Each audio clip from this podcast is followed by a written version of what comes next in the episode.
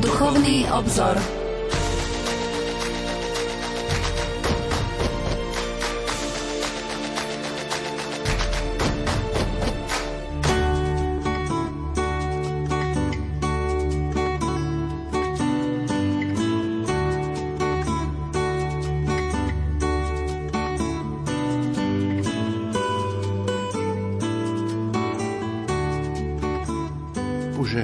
Útorkový večer, milí poslucháči, vitajte pri počúvaní relácie Duchovný obzor. Motom uplynulej tohtoročnej misijnej nedele, keď sa kresťania na celom svete spájali nielen v modlitbe, ale aj v akte solidarity, bol citát zo skutkov apoštolov Budete mi svetkami.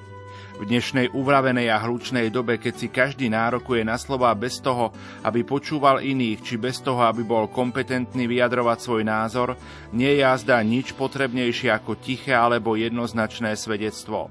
Svedectvo kresťanov, aké navrhoval už svätý František z Asízy. Ohlasujte evanielium a ak je to naozaj nevyhnutné, tak aj slovami. V dnešnom vydaní relácie Duchovný obzor bude našou témou Ježiš Kristus, Boží syn a spasiteľ vo východnej kresťanskej perspektíve. Spoločne s náboženským redaktorom otcom Jánom Krupom čerpáme z americkej grecko-katolíckej katechetickej publikácie Očami viery. Pokojný dobrý večer a ničím nerušené počúvanie vám zo štúdia Rádia Lumen Prajú.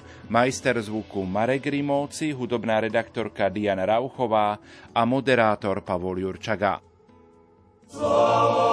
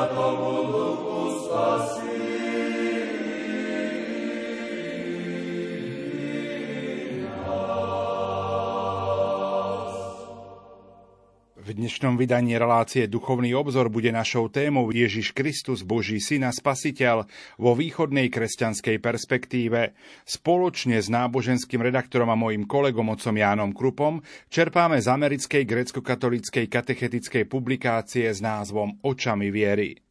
Populárne umenie, filmy a všeobecné uvažovanie kresťanov okolo nás sa najviac zameriavajú na Kristov pozemský život, na jeho jednoduchosť, jeho pokoru, na šírku jeho náuky. Naproti tomu východná tradícia sa javí klásť väčší dôraz na Kristovú slávu. Západní kresťania občas kritizujú nádheru východných chrámov a východný štýl bohoslužby, pretože jasne ide o opak ich dôrazu na jednoduchosť. Grécko-katolícka církev tým hovorí, že najdôležitejším aspektom Kristovho života diela nie je jeho pokorné narodenie, jeho chudoba, dokonca ani jeho smrť, ale jeho vyťazné vzkriesenie a vstup do neba vo svojom človečenstve. Tam je teraz Kristus, vyjadrené biblickým obrazom, intronizovaný nad cherubínmi a ako ohlasuje symbol viery, Kristus sedí po pravici Otca. A tak zatiaľ, čo chváli jednoduchý životný štýl preveriacich ako napodobňovanie Kristovho pozemského života a nasledovanie jeho cesty, grécko-katolícka církev napodobňuje slávu jeho súčasného stavu, keď sa schádza na bohoslužbe. A takto ohlasuje svoje jednotenie s ním, akým je Kristus teraz a nie akým bol kedysi. Toto vidno aj na usporiadaní východného chrámu, kde skôr ako kríž je najvýznamnejším obrazom ikona Krista v sláve, teda ikona Pantokrátora. Janko, čo to znamená byť v sláve? Opäť sa tu musíme spoliehať na obrazy získané z našej skúsenosti, ktoré môžu len naznačovať veľkoleposť bytia v dokonalom zjednotení s Bohom. A tak napríklad kniha Zjavenia opisuje Kristovú slávu v pojmoch rozprávkového kráľovského paláca, kde ho uctieva celé stvorenie. Počul som hlas mnohých anielov okolo trónu, bytosti a starcov. Boli ich myriády, myriáda, tisíce tisícov a volali mohutným hlasom. Hoden je baránok, ktorý bol zabitý, prijať moc, bohatstvo a múdrosť, silu, česť, slávu a dobrorečenie. A všetko tvorstvo na nebi, na zemi, pod zemou i na mori, a všetko, čo je v nich, počul som volať, sediacemu na tróne a baránkovi, dobrorečenie a česť, sláva a moc na veky vekov. Každý obraz nádhery a moci, bežný v tej dobe, sa používa v tejto knihe na vyjadrenie pánovej slávy. Každý obraz Božej slávy nájdený v starom zákone sa používa v novom zákone a v tradícii cirkvy v rozprávaní o zmrtvý stalom Kristovi. Vtelený Boží syn má teraz účasť na Božej sláve. Toto poukazuje na ďalší úžasný aspekt Kristovho skriesenia. Ako sme už povedali, Kristus je naplno a úplne človekom a vo svojom úplnom človečenstve Kristus stal z mŕtvych a zasadol na trón v sláve. Ľudská bytosť je intronizovaná po otcovej pravici a má účasť na Božej sláve. Kristova ľudská prirodzenosť je tak úplne a dôkladne preniknutá jeho božstvom, že je premenená v duši aj tele. Jeho človečenstvo žiari Božím svetlom a fyzicky odráža Božiu slávu, Božiu svetosť. Skutočne môžeme povedať, že v Kristovi je naplnený pôvodný Boží plán pre ľudstvo, pretože Kristus sa podieľa naplno v duchu aj tele na božstve. Teraz si položíme otázku, ktorá sa javí byť možno naivnou otázkou. Čo tam hore Kristus práve robí? Znovu musím zopakovať, že opisy sú nemožné, ale písmo používa jeden obraz na opis Kristovej súčasnej činnosti. Ako sme už poznamenali skoršie, list Hebrejom používa na opis Kristovej činnosti obraz židovského chrámového rituálu. Tento list nám hovorí, že Kristus vstúpi do svetine, teda do neba s obetným darom svojej vlastnej krvi. Jeho obeta, prinesená jedna za všetkých, sa nikdy neopakuje. Kristus vstúpi do neba skôr na to, aby sa teraz za nás ukázal pred Božou tvárou. Obetným darom svojej vlastnej krvi, aby dosiahol vypočutie, sa Ježiš stal našim rodovníkom a plní úlohu nášho veľkňaza pred Otcom.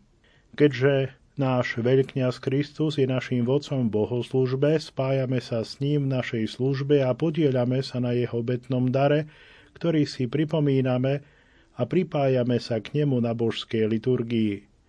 Kristus je vodcom nášho modliaceho sa spoločenstva, preto je v našich chrámoch často znázornený v rúchu veľkňaza alebo biskupa, alebo ako slúžiaci božskú liturgiu. V tomto, ako aj vo všetkom ostatnom, Kristus je hlavou tela cirkvy, ako čítame v liste Kolosanom 1. kapitola 18. verš. Z neho celé telo, pevne zviazané a pospájané všetkými oživujúcimi spojivami podľa činnosti primeranej každej časti rasti a buduje sa v láske. Čítame to v liste Efezanom. A tak môžeme odpovedať na naše skoršie otázky v zmysle týchto písiem. Kristovou prítomnou aktivitou je slúžiť ako hlava cirkvy, ako náš veľkňaz pred Otcom až do konca času.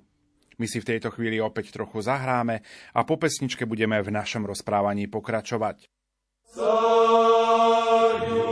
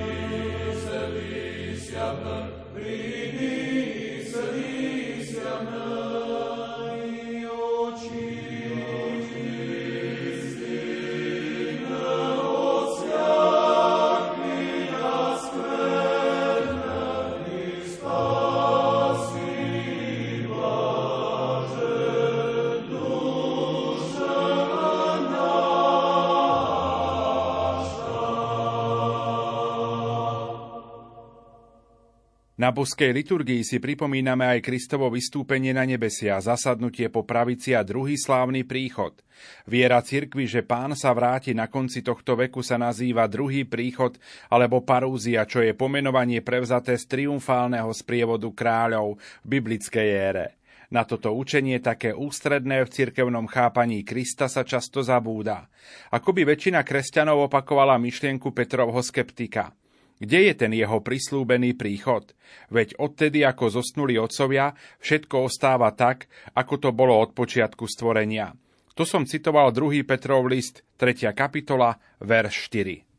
Sám Kristus nám povedal, aby sme očakávali jeho návrat v sláve. On a jeho nasledovníci použili mnoho obrazov, aby ho opísali, väčšina z nich ho maľovala ako ohlásený akýmsi svetovým otrasom, po ktorom bude nasledovať návrat Krista ako sudcu, aby roztriedil skutky ľudí. Keď sa blížil rok 2000, mnohí ľudia v našej spoločnosti očakávali, že jeho príchod sa uskutoční ešte počas nášho života. Nemálo ľudí predpovedalo konkrétne dátumy a časy, z ktorých mnohé už uplynuli. Kristus ohlasoval, že príde znova, aby priviedol náš vek k skutočnej hodine. Veď uvidia syna človeka prichádzať v oblaku s mocou a veľkou slávou. Keď sa to začne diať, spriamte sa, zozdvihnite hlavu, lebo sa blíži vaše vykúpenie. Toto čítame u Lukáša, 21. kapitola. Kristus však jasne povedal aj to, že čas jeho príchodu je neznámy. O tom dni a o tej hodine nevie nik, ani nebeský anieli, ani syn, iba sám Otec – ako čítame u Matúša 24. kapitola. Hoci sa cirkev zdržiavala predpovedania, že kedy sa Kristus vráti, vždy opakovala Kristovú výzvu, aby sme boli bdelí. Bdejte, lebo neviete, v ktorý deň príde váš pán. Sme uisťovaní, že keď Kristus príde, tí, ktorí sú v ňom, dostanú účasť na jeho sláve vo svojom tele aj duchu. Kristus je len prvý zo žatvy, všetci, ktorí sú v ňom, budú tiež oslávení.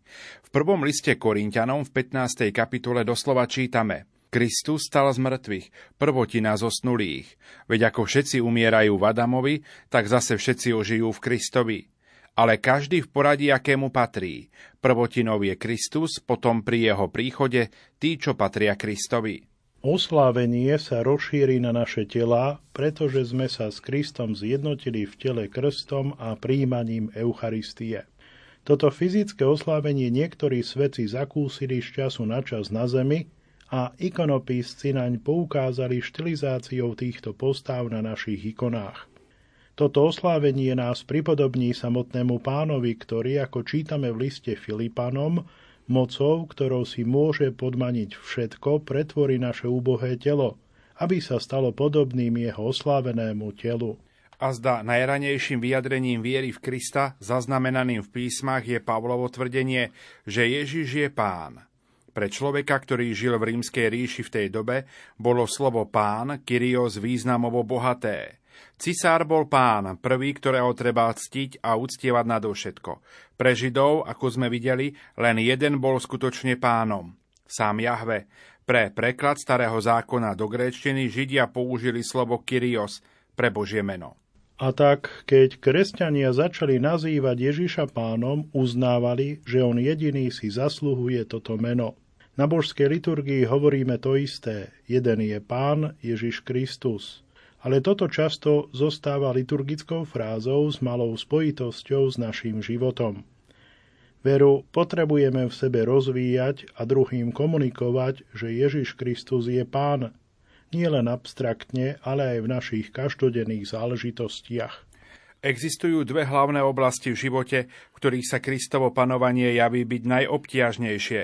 V prvom rade je to oblasť osobného správania, najmä tie najdôvernejšie aspekty nášho života, naše vzťahy s druhými, naše financie, naša sexualita.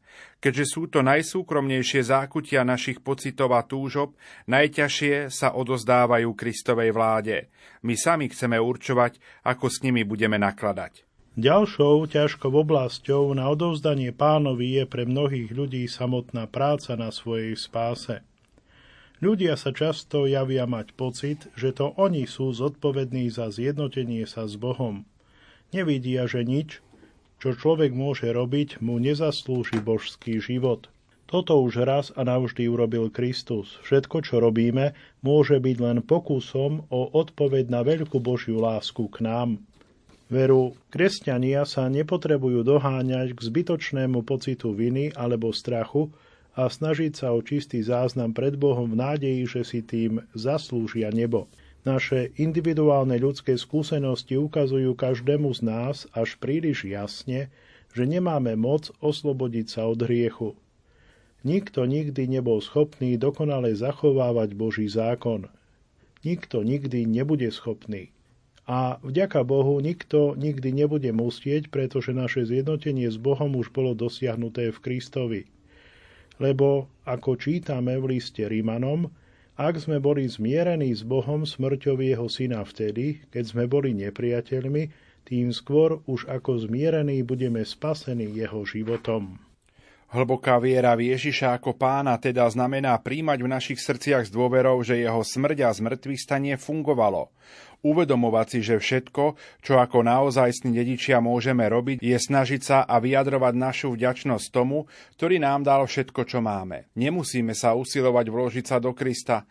My už sme tam, ak sme Kristovo dielo prijali s vierou a krstom.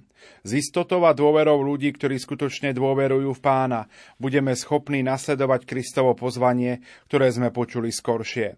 Spriamte sa, zodvihnite hlavu, lebo sa blíži vaše vykúpenie. Tvoje Kriste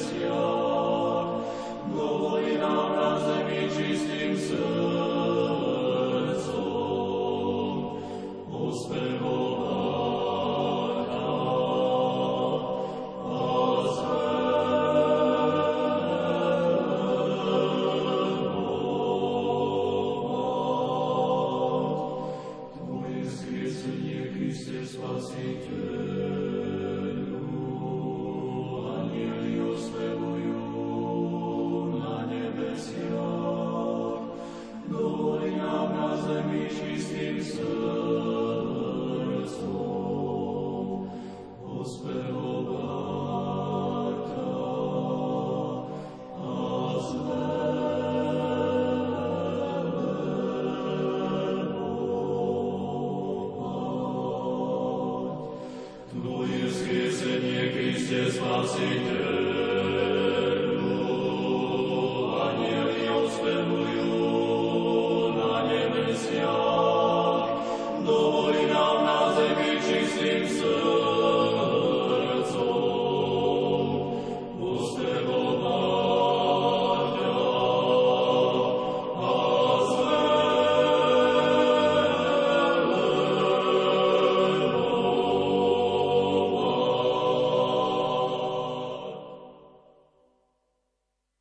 Počúvate Rádio Lumen, počúvate reláciu Duchovný obzor.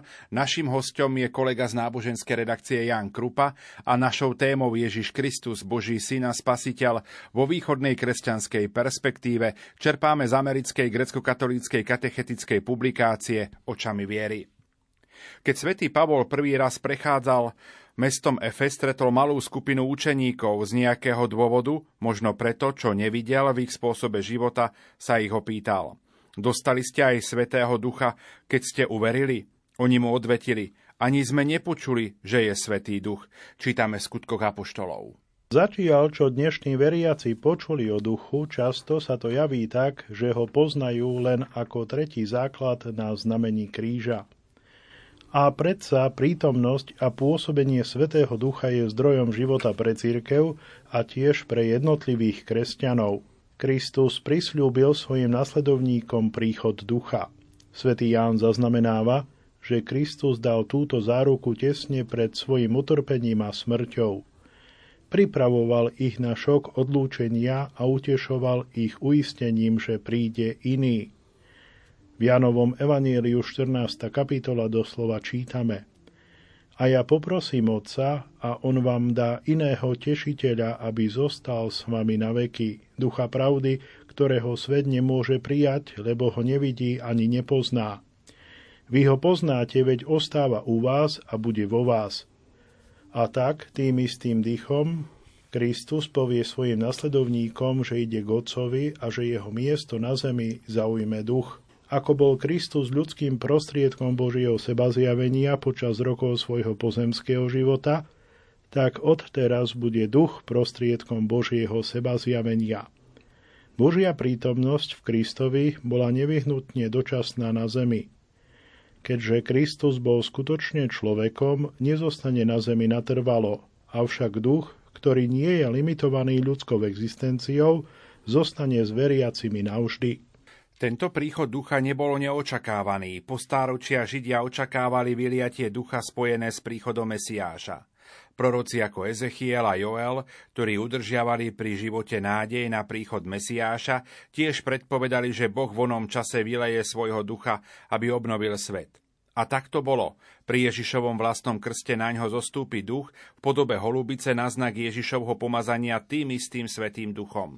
Tak ako sa v Ježišovi naplnilo prislúbenie o Mesiášovi, tak sa aj tieto očakávania prorokov, že bude vyliatý duch, naplnili v skúsenosti učeníkov v 50 Kristus vystúpi k svojmu otcovi, ale Božia prítomnosť neodíde. Pokračuje novým spôsobom, keď sa naplní prisľúbenie, ktoré dal Kristus. Apoštoli urobia, ako im Kristus povie. Po jeho na nebo vstúpení sa vrátia do Jeruzalema a čakajú. Potom, ako zaznamenávajú skutky apoštolov, keď prišiel deň 50 všetci boli vedno na tom istom mieste – tu sa náhle strhol hukot z neba, ako keď sa ženie prudký vietor a naplnil celý dom, v ktorom boli. I zjavili sa im akoby ohnivé jazyky, ktoré sa rozdelili a na každom z nich spočinul jeden. Všetkých naplnil Svetý duch a začali hovoriť inými jazykmi, ako im duch dával hovoriť. Opäť sa zdá, že sme späť v starozákonnej ére. Božia prítomnosť je znovu pociťovaná vo fyzických manifestáciách. Pripomeňme, že oheň bol pre Mojžiša v horiacom kríku a pre Hebrejov na púšti znamením, že Boh bol s nimi. Tu je však niečo nové a jedinečné. Oheň sa rozdelí a spočinie jednotlivo na každom jednom. Božia prítomnosť už nie je vzdialená, ale dôverne prebýva s kresťanským ľudom ako dôkaz alebo závdavok vzťahu, ktorý máme skrze Krista. Boh, ktorý bol pred Kristom prítomný, ale odlišný od svojho ľudu, je teraz s nimi jedno. Ako by sme sa stali kríkom, ktorý horí Božím ohňom, ale nezhárá. Boh si vybral prebývať medzi nami týmto spôsobom na stály znak jednoty, ktorú s ním máme. Božie prebývanie medzi nami navždy, to bol jeho zámer v pôvodnom stvorení a zámer zmarený hriechom. Boží syn prichádza na svet, aby očinil Adamov pád. Podarí sa mu to a výsledkom je príchod ducha. Začína sa diať to, čo pripravilo Kristovo dielo.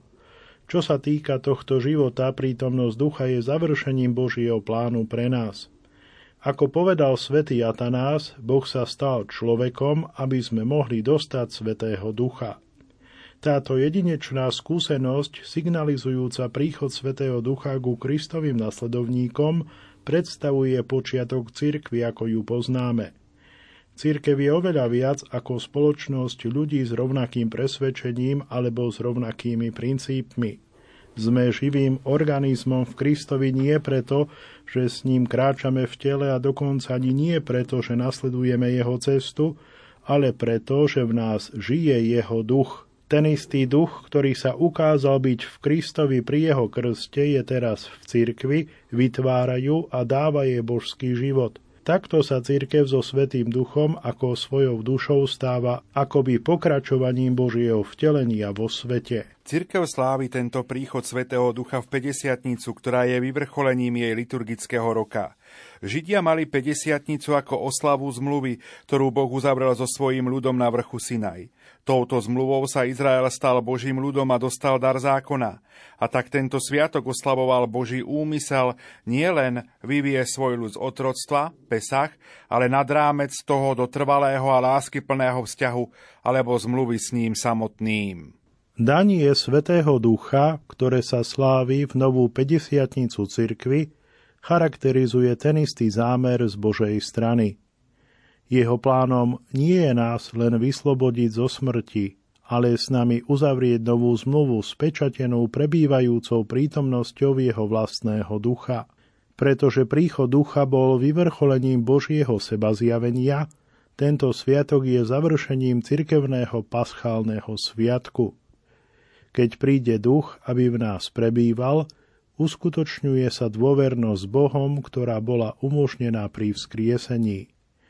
Duch, ktorý nebol daný, pokým Ježiš nie je oslávený, teraz vyviera zo vzkrieseného Krista ako prúdy živej vody pre život veriacich – Mnohé byzantské cirkevné spoločenstvá majú vo zvyku vyzdobiť svoje chrámy v 50 zeleňou a kvetmi, aby vykreslili životodárne účinky prítomnosti ducha. Aj byzantské cirkvy slávia zjavenie Najsvetejšej Trojice v 50 Ľudia prvý raz zakúšali zretelnú prítomnosť Svetého Ducha.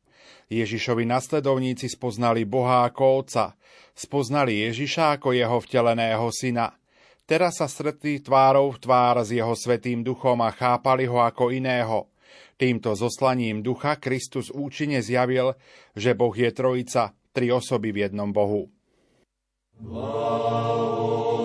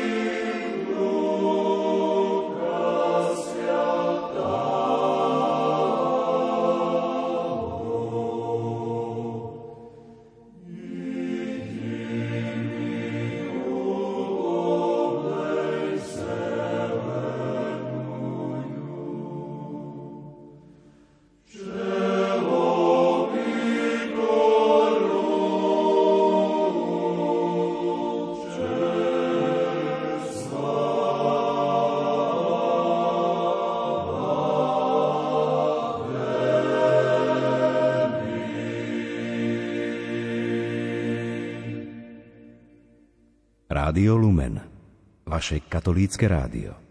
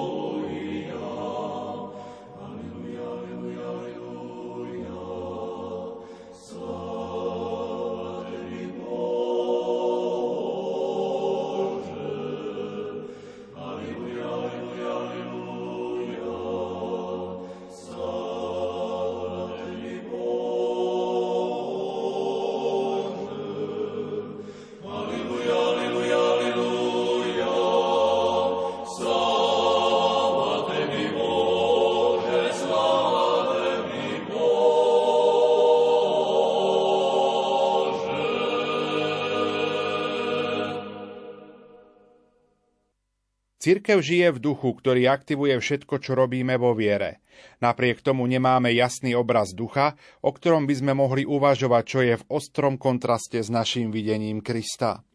V Ježišovi hladíme na jeho vtelenú osobu, znovu rozprávame jeho pozemský život, opakujeme jeho slová, malujeme jeho ikony, fyzicky sa pozeráme do jeho očí ale duch zostáva anonymný. Nestal sa človekom a preto nemôžeme ho opísať ani namalovať jeho ikonu. Keďže nie je vtelený, jeho osobná existencia zostáva zahalená, skrytá, neopísateľná. Napriek tomu v cirkvi priamo zakusujeme jeho aktivitu a preto jeho prítomnosť je poznávaná a pociťovaná v jeho dielach. Titul Kristus znamená pomazaný v hebrejčine Mesiáš. Ježiš Kristus bol Boží pomazaný, poslaný, aby spasil Boží ľud. Keď sme krstení a pomazávaní mirom, sme pomazávaní aj Svetým duchom. To vyjadruje miro posvetený voňavý olej, ktorý sa používa pre toto tajomstvo, túto sviatosť. Keď sme si obliekli Krista, stali sa z nás ďalší Kristovi a ďalší pomazaný Svetým duchom, aby sme žili tak, ako žil Ježiš Kristus pretože jeho osobnosť je pred nami skrytá, môžeme o ňom hovoriť len pomocou poézie. On sám prejavuje svoju prítomnosť iba pomocou obrazov. Holubica pri Kristovom krste, vietor a oheň v 50 Samozrejme, že tieto obrazy sa vzťahujú len na aspekty jeho činnosti, pretože toto je všetko, čo o ňom vieme. Kristus používa ďalší obraz, aký hovorí o našej skúsenosti s duchom. Hovorí o nej ako o krste, o ponorení sa do vzťahu s ním. Proroci zobrazovali ducha ako pomazanie jeho vyvolených. Tento obraz hovorí o prenikaní, naplňaní. Ten, kto dostane tieto pomazania, je pomazaný alebo Mesiáš v gréčtine Christos. Tento obraz pokračuje pre nás v tajomstve miropomazania, kde sme aj my pomazávaní Svetým duchom a stávame sa ďalšími Kristami. Svetý Pavol hovorí o duchu ako o pečati alebo pečiatke nášho vzťahu s Bohom. Tento obraz sa znovu používa v miropomazaní. Keď je novopokrstený pomazávaný mirom, kňaz to ohlasuje ako pečať daru Svetého Ducha. Sme označovaní, pečatení ako pánovi, keď jeho duch je našou pečaťou. Vyjadrené ďalším obrazom, pochádzajúcim z liturgie svätého Bazila, duch je snubný dar budúceho dedictva, prvotina väčšnej blaženosti ten, ktorého svätý Pavol nazýva zárukou, že budeme mať väčší život. Veď v liste Efezanom doslova čítame v prvej kapitole Svetý duch je záudavkom nášho dedictva na vykúpenie tých, ktorých si získal na chválu jeho slávy. Duch môže byť týmto všetkým len preto, že je naozaj Boh, ako otec a syn vo všetkom, ako hovorí svätý Jan Damaský. Duch má všetko, čo majú otec a syn, s výnimkou toho, že duch nie je nesplodeným otcom ani jednorodeným synom.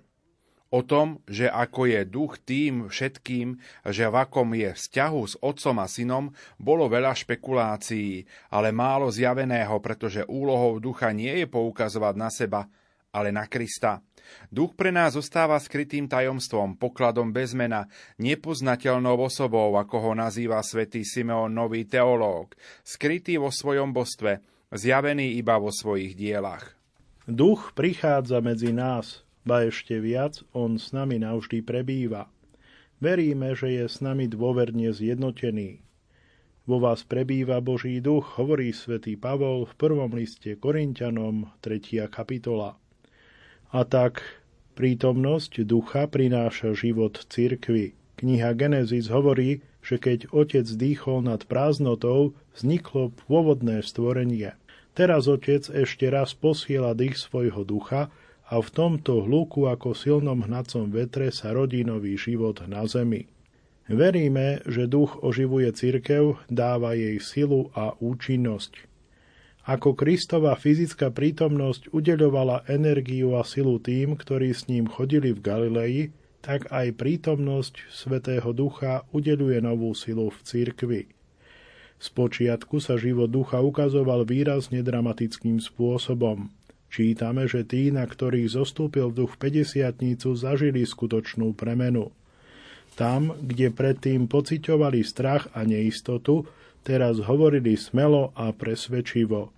Ich váhavosť bola preč, pretože už neboli sami. Už sa nemuseli striktne spoliehať na svoje vlastné schopnosti a zdroje. Mali v sebe nový život, život Božieho ducha. Ako predpovedali starozákonní proroci a ako to prislúbil aj Kristus, vyliatie ducha bude mať výrazný účinok.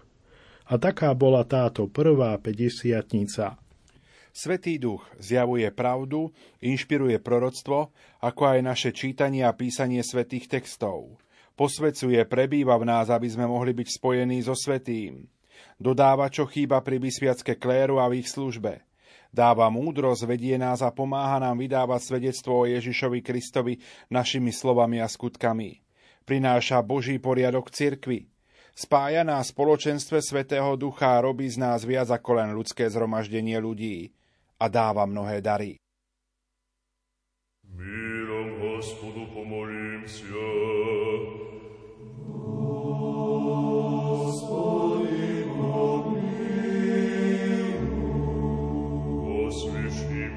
Спасение душ наших, Господу помолимся.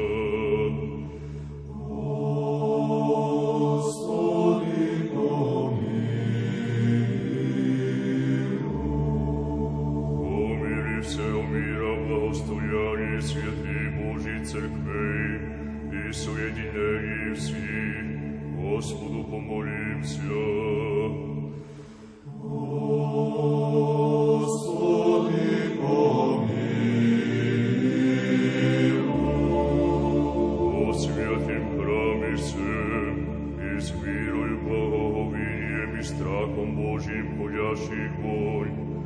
Господи,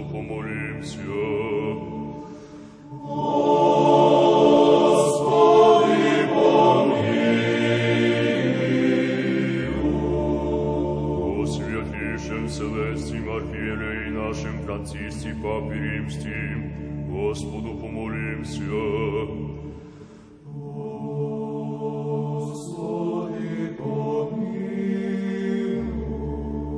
О преосвященнейшем архиепископе митрополите нашем Кириане, чести пресвитерстве, о Христе диаконстве, о всем прищи людях, Господу помолимся.